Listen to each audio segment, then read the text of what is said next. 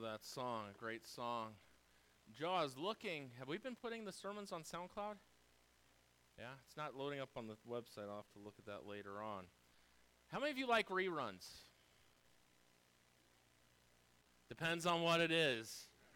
And so that's true.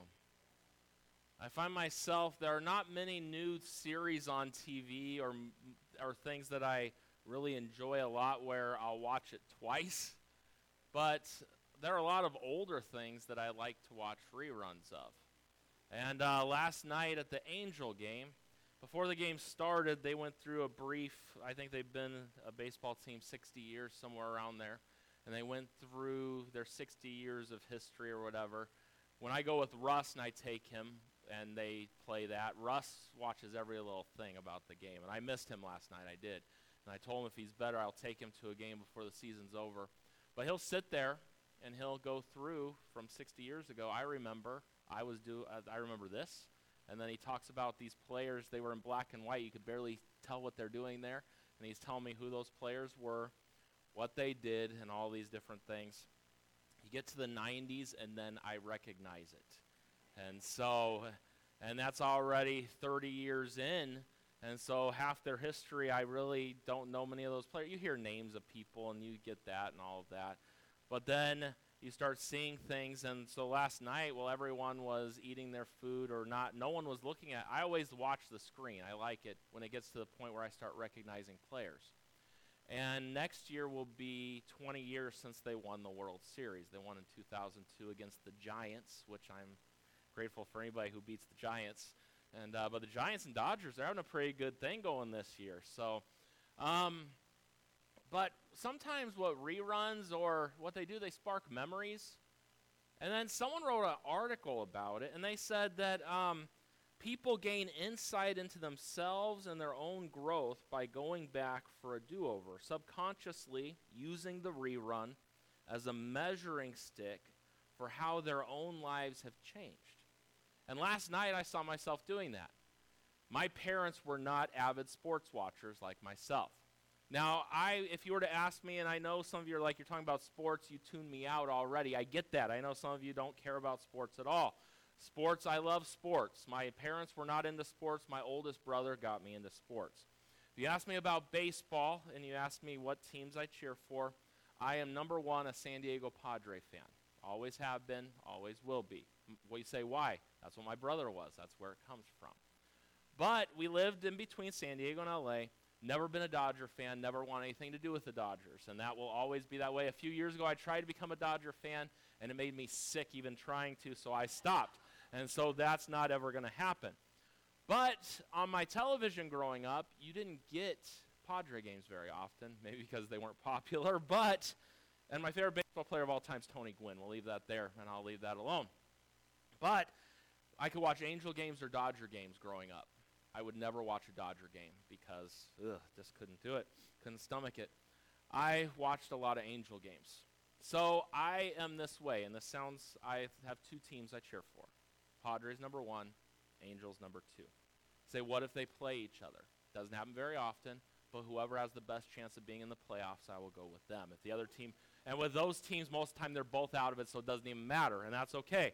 But I stayed true to my teams. But 2002, the World Series that night that they the night that they won it. In fact, they were losing in that game. I remember it. And my parents didn't want to watch the game, so we had two televisions in the house. What they were watching, they were watching Jeopardy and Wheel of Fortune in the family room, and they still watch that almost 30 years later. They or 20 years later. And I was in their room watching on their television the game, and I remember jumping up and down when the Angels won the World Series. And in my mind, subconsciously, I thought back to 20 years ago. I was a senior in high school. That's crazy to think that.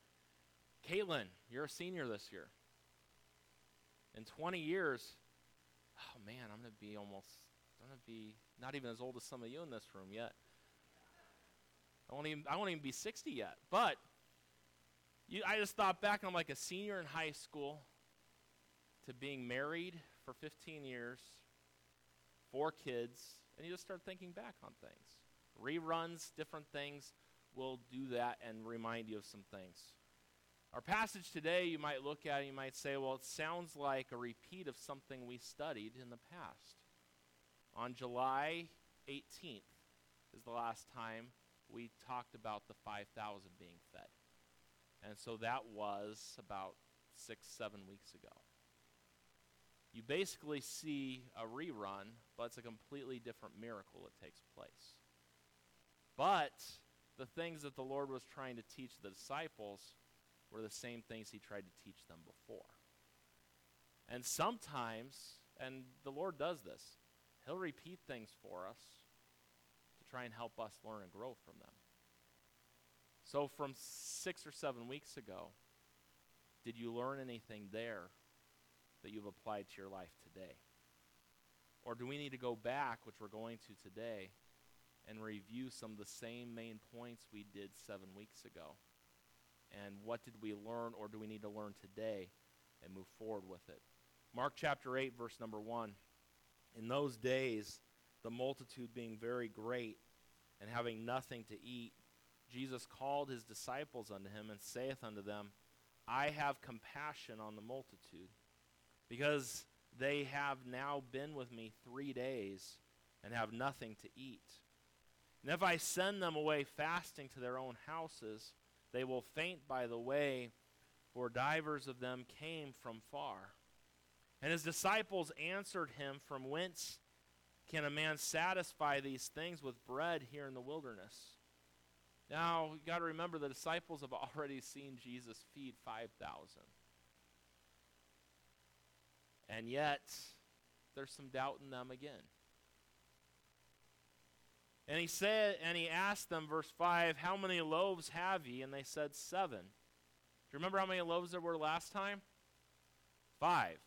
There's even more bread this time. And he commanded the people to sit down on the ground. And he took the seven loaves and gave thanks and brake and gave to his disciples to set before them. And they did set them before the people. And they had a few small fishes, and he blessed and commanded to set them also before them. So they did eat and were filled.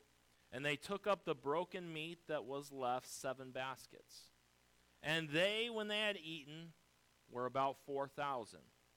And he sent them away. And straightway he entered into a ship with his disciples and came into parts of Dalmanutha.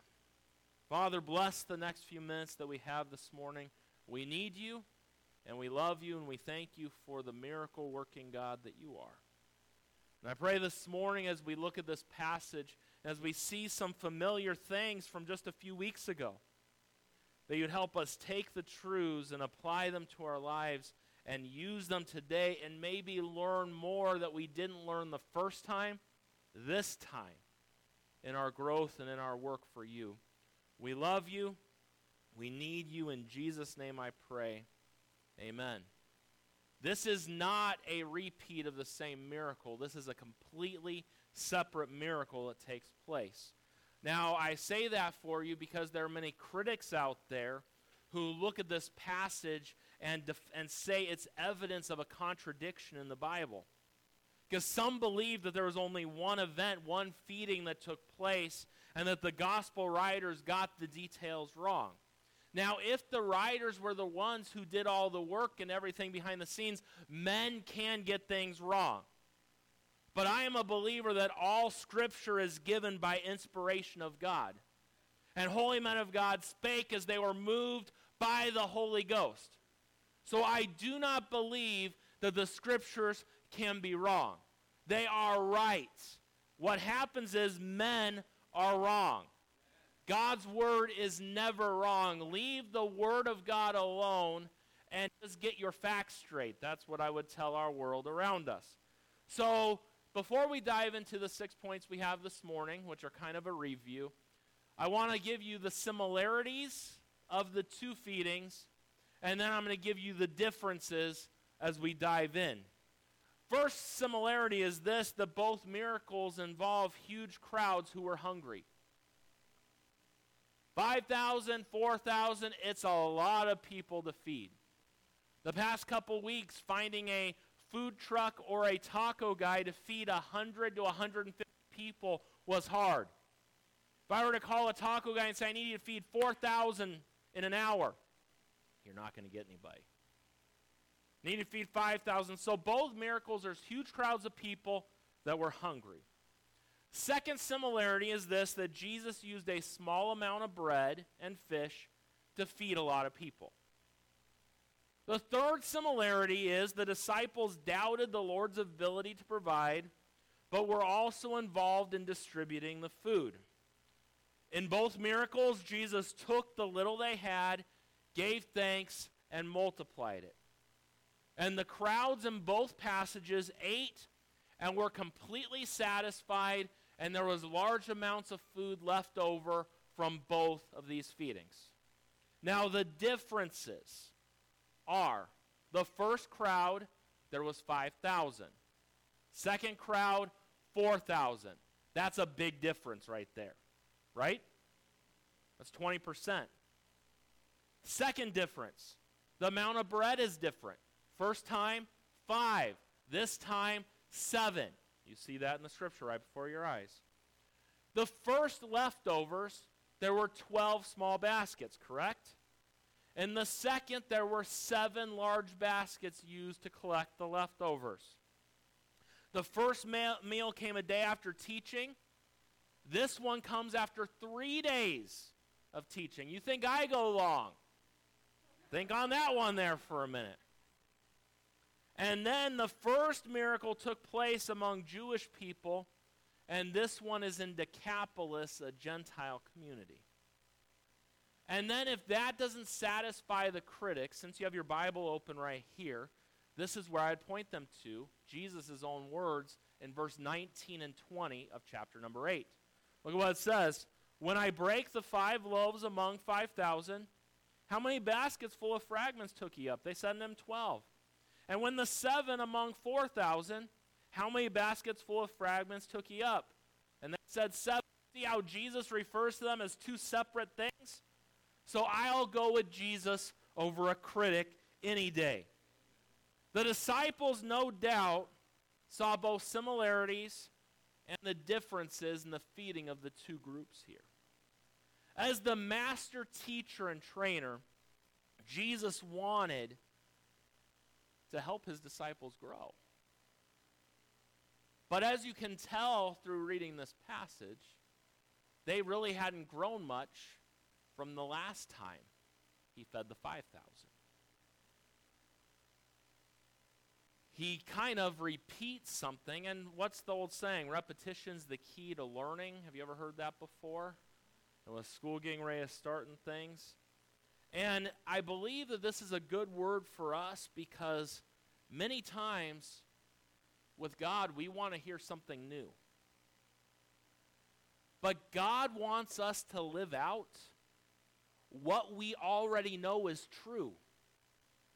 There are six reminders today that I gave you six or seven weeks ago that I want to spark in your mind if the sermon made any difference seven weeks ago to today. And let me just help us all out this morning. If you come to church and we sing and you hear the Word of God, I, when I study the Word of God, I study it, I interpret it, and I apply it to my life.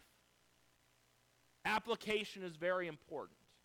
When you come to church and the Word of God is preached by whoever it is that preaches the Word of God, you should say, What can I take from this sermon, apply to my life, and use? And a lot of times, the Holy Spirit of God will convict you of something in your life that you should be doing better. And when the Holy Spirit doesn't convict me for a while, I know there's something wrong with me. There's nothing wrong. The word's not broken. The spirit's not broken. My ear might be a little broken, and I might be a little dull of hearing, and I might need to yield myself a little bit more to the spirit than to my own flesh. So as we look here this morning, and as we repeat some things we've already talked about, did it did you grow last time? You might be reminded this morning, oh, last time I was preached, the Spirit spoke to me that I need to work here. Well, then the question is, did you work right there? Or did you just put it off? And maybe the reason this is being repeated for us is so that we'll take what we should have done before and apply it to our lives today. Number one, we're called to cultivate the compassion of Christ. Verse 1 begins with the phrase, in those days. This is referring to that time. I mentioned six to eight month time that Jesus traveled to these outer areas and was really going, he was teaching his disciples the importance of reaching the unreached with the gospel. As we learned last week, that included that man with his special needs.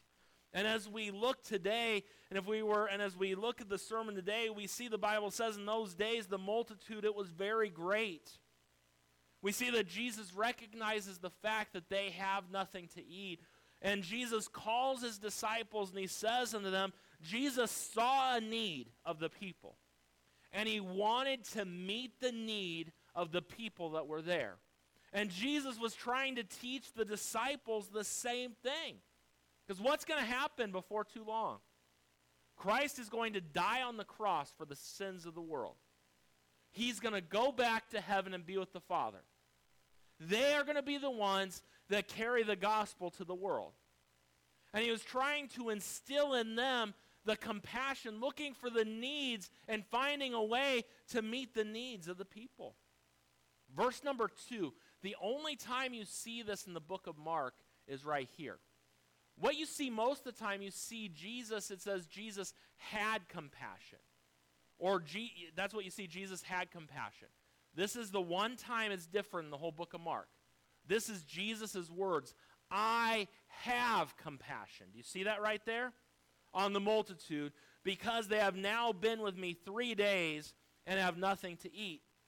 So we see here that Jesus not only the, does the scriptures, as it does in other places, tell us that Jesus had compassion, but Jesus is letting his guys know, I have compassion. He's trying to teach them something right here. And as we look at this passage, we see when we think of compassion, we think about being moved to the inward parts to feel deeply in the gut. The idea here is a reaction, including a, and as we look at this, it, the Latin word goes to suffer alongside. Jesus saw the need of the people. It moved him to compassion, and he did something for that group of people.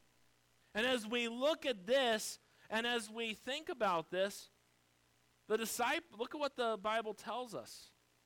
In verse 3 And if I send them away fasting to their own houses, they will faint by the way, for divers of them came from far. And we see that Jesus is just, that word faint means to collapse. You know, this morning I thought about this and I'm going to do it. I want to know who came the furthest to church in this service this morning. Who drove 20 minutes today or more? 20 minutes or more. Who drove 30 minutes or more? 35. 30, 35, somewhere around there. And we're talking about West Covina, 22 miles. And on a Sunday morning, probably about 30 minutes. On a Wednesday, that could be two hours, depending on what time you do it.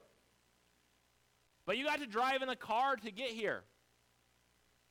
Those people came to hear Jesus, and some traveled from a far distance. And Jesus is thinking, if I send them away with no food, they're, they're going to faint on the way back. He saw a need and it compelled him to do something. And as we look at this passage, and we and in Matthew, the Bible even tells us, and Jesus added, I will not send them away fasting lest they faint in the way. And Jesus knows that his disciples must, you think about this, what he's trying to teach his disciples.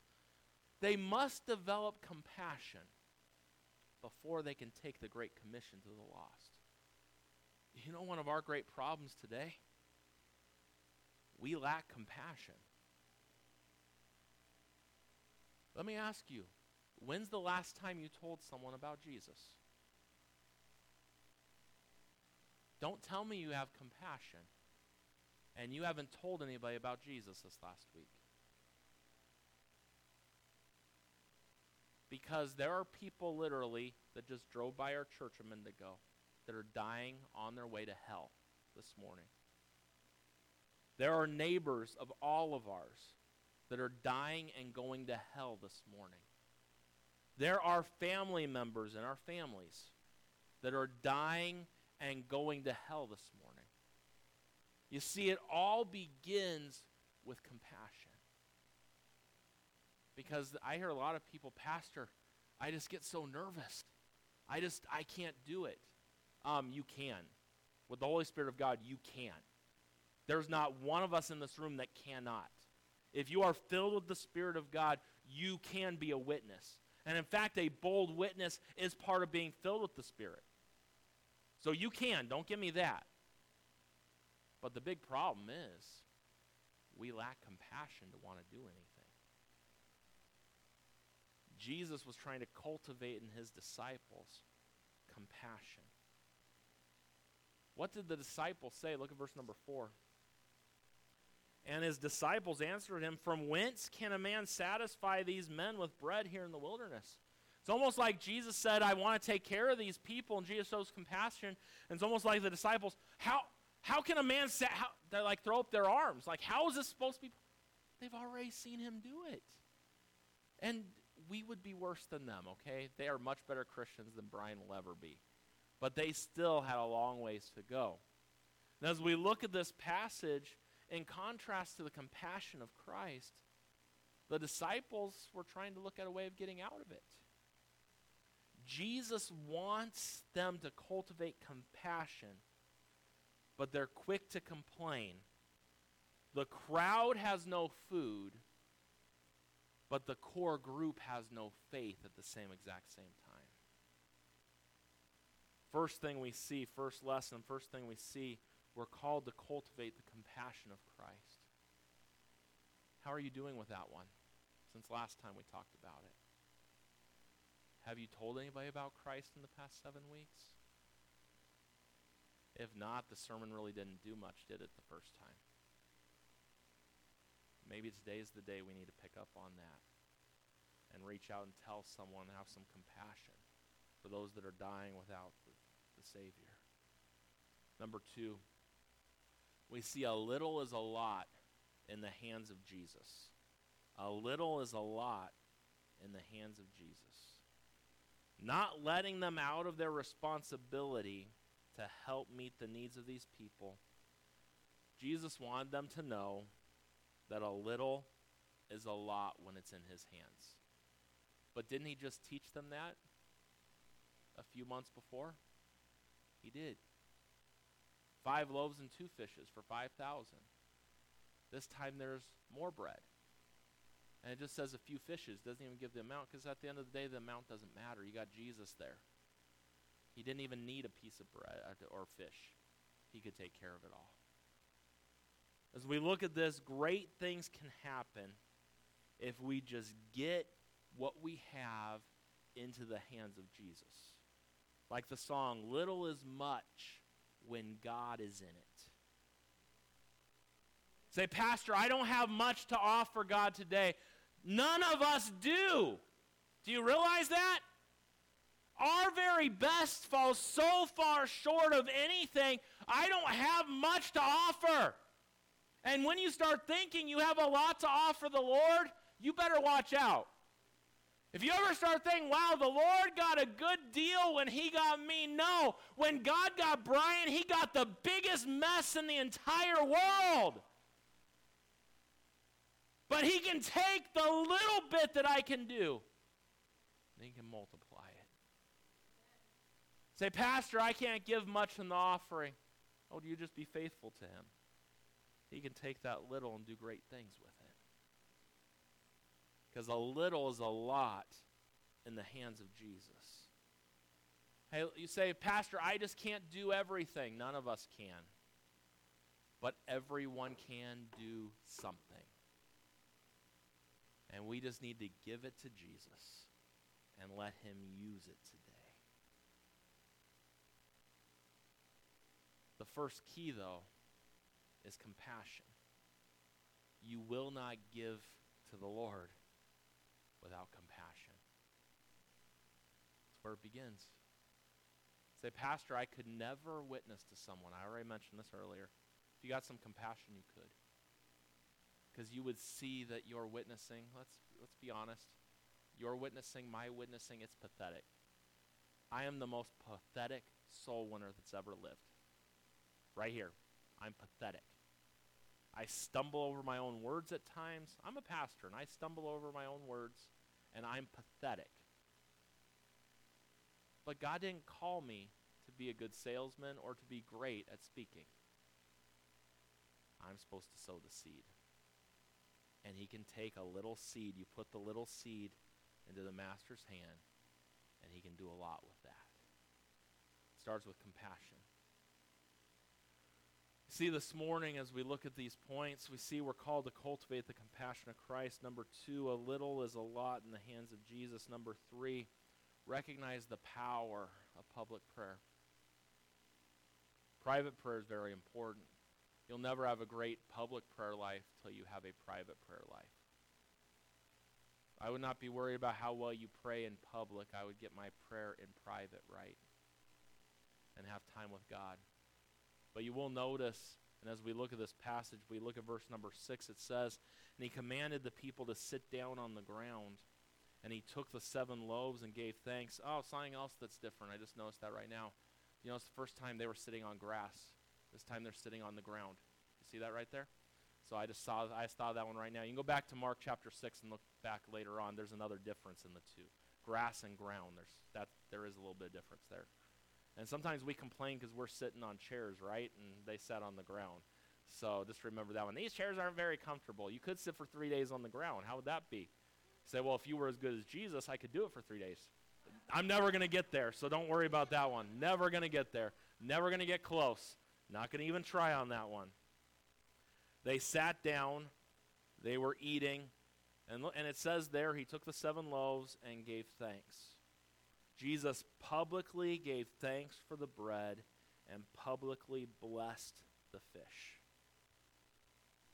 Here's the lesson always give thanks and bless God for what he has given to you.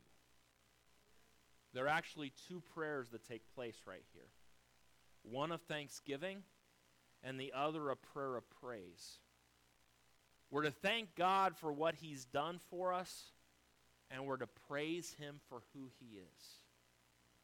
In all honesty, we were just going to have a picnic at the park today. But then, as I was studying this passage of Scripture, I thought, you know what? We should have a service at the park. Say, what are other people going to think? I don't care. You're going to sing praise to God? Yeah, I think people should hear that. I think that's okay.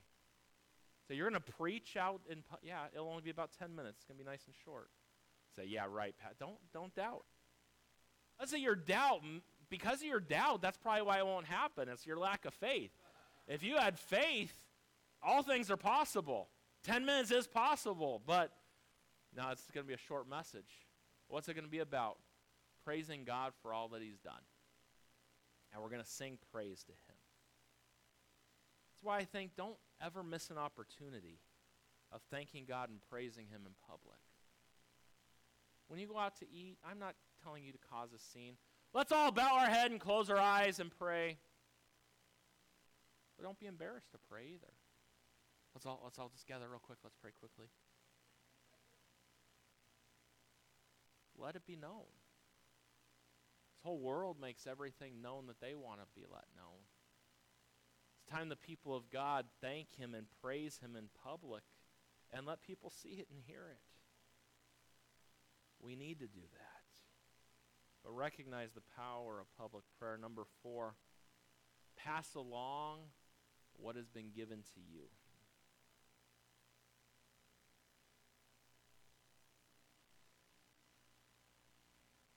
Now, you notice in this passage, there wasn't a little boy either that gave his food, as far as we can tell. Sounds like this is the food the disciples had, is what I see. Because he asked them, How many loaves do you have? That's what he's asking them here. And what happens is the disciples give Jesus the little they have, and then Jesus multiplies it, gives it back to them so they can distribute it to others. They were a conduit of the blessing. We see in verse number 6 it says, And he brake and gave it to his disciples to set before them, and they did set them before the people. They did the same thing with the fish in verse 7 and commanded to set them also before them.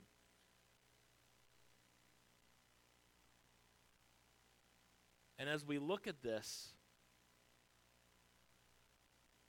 we don't just see Jesus make a pile of food in the corner and tell everybody to go get it.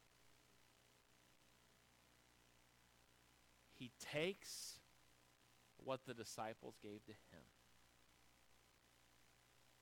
he gives it back to them to give to others.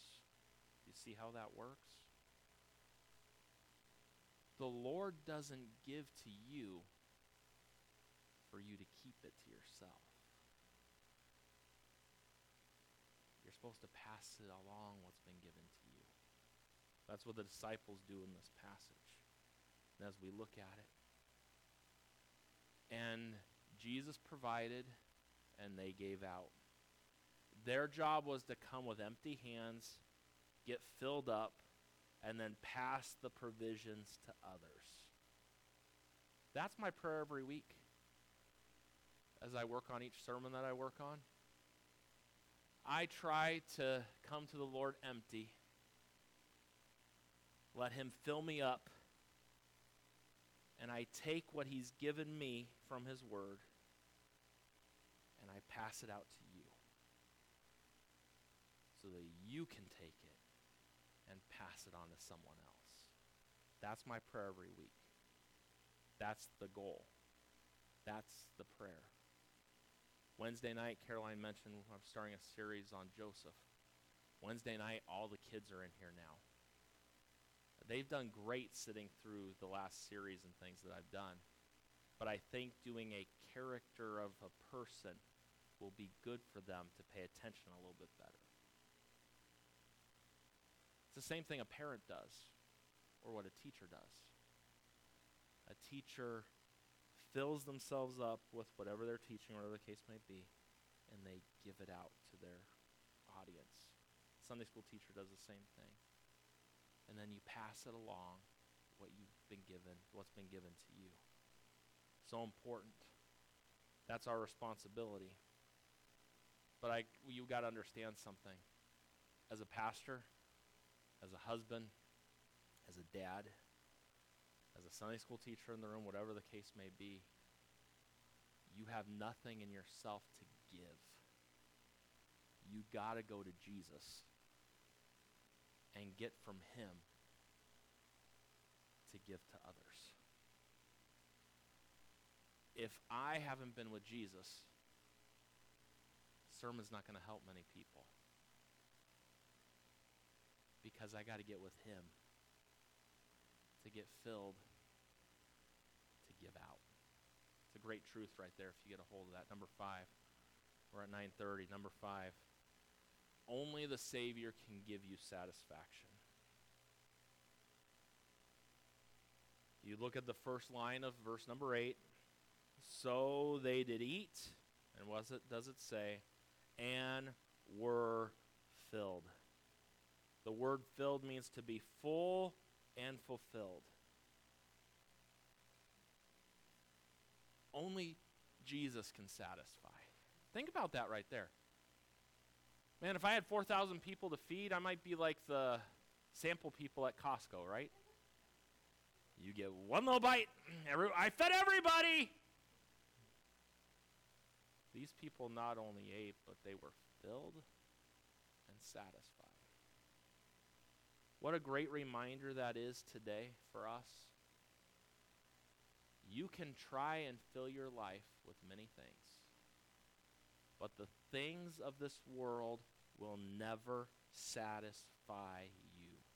You'll want more. Say, well, if I get this, and then you'll want more. Only Jesus can truly satisfy your soul. He's the only one who can give you water where you'll never thirst again. He's the only bread where you'll never need bread again. He satisfies.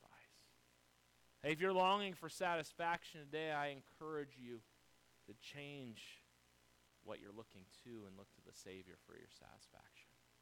Or someone could write the song, I'd rather have Jesus than anything this world affords today.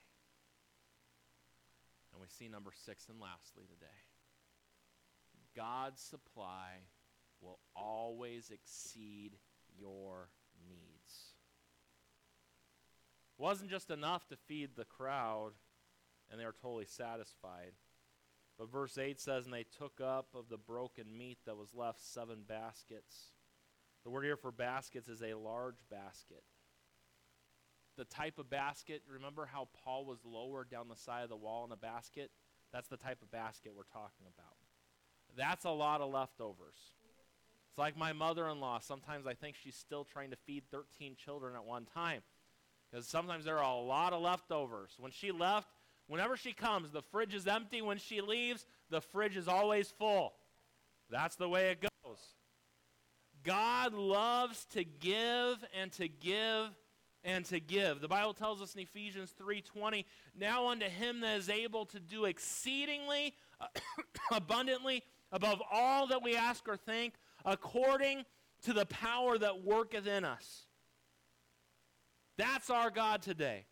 You see, as we think about that, He not only supplies our needs, but He always exceeds it, exceedingly abundantly above all that we ask or think. The Bible tells us in John 10 10, I have come that they might have life, and that they might have it not just life, but have it more abundantly.